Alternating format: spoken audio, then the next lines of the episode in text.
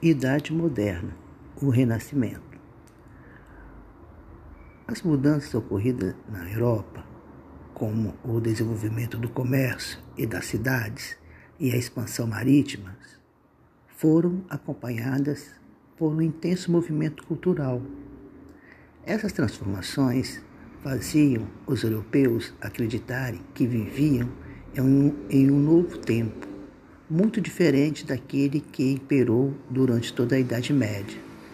Por isso, os europeus dos séculos XIV e XVI acreditavam estar presenciando o verdadeiro renascimento. Assim, em grande parte da Europa, começaram a surgir escritores e artistas preocupados em expressar os valores daquela nova sociedade. Em grande parte, essas atividades culturais eram financiadas por ricos comerciantes e banqueiros.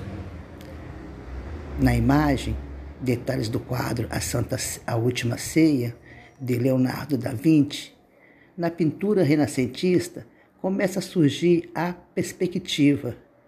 Até então, os artistas davam pouca importância à noção de profundidade.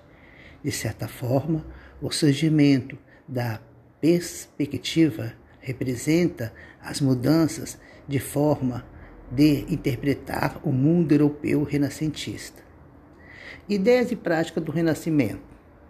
O comércio com o Oriente permitiu que muitos comerciantes europeus, principalmente de cidades de Veneza e Florença, na Península Itálica, acumulassem grandes fortunas Enriquecidos, alguns desses comerciantes, bem como governantes e papas, passaram a financiar a produção artística de escultores, pintores, arquitetos, músicos, escritores, etc.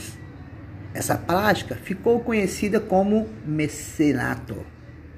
E ao mesmo tempo que impulsionava as artes e a ciência, contribuía para reafirmar a autoridade política daquelas pessoas que financiavam e protegiam os artistas.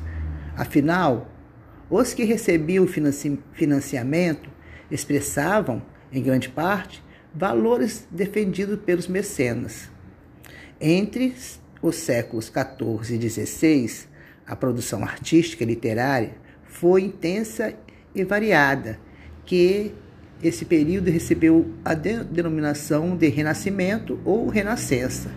Esse movimento teve início na Península Itálica, onde se localizavam cidades de intensas atividades culturais, como Florença, Veneza. A partir desses polos, o movimento se alastrou por toda a Europa.